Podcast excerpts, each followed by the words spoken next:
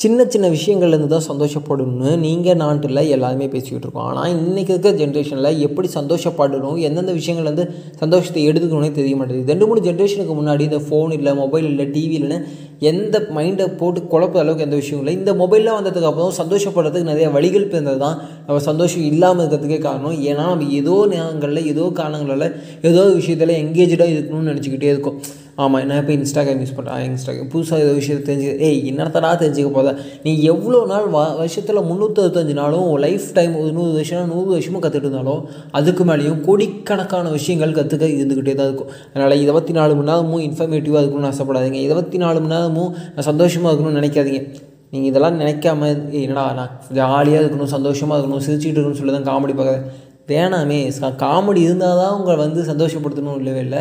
நீங்கள் காலையில் ஒரு ஆறு மணிக்கோ அஞ்சு மணிக்கோ எழுந்திரிச்சு தெரியாமல் போய் உங்கள் மொட்டை மாடி இருக்கோ இல்லை உங்கள் தெருவுலையே நடந்து போகும்போது அப்போது அந்த மேகங்கள்லேருந்து அப்படியே வெளியே வந்த சூரியன் உங்கள் முகத்தில் பட்டு அப்படியே படிச்சுனது வெளிச்சம் வருது பார்த்தீங்களா அது ஒரு சந்தோஷம். அதெல்லாம் உணர முடியும். அந்த மாதிரி சின்ன சின்ன விஷயங்கள்லேருந்து சந்தோஷத்தை எடுத்துக்கோங்க.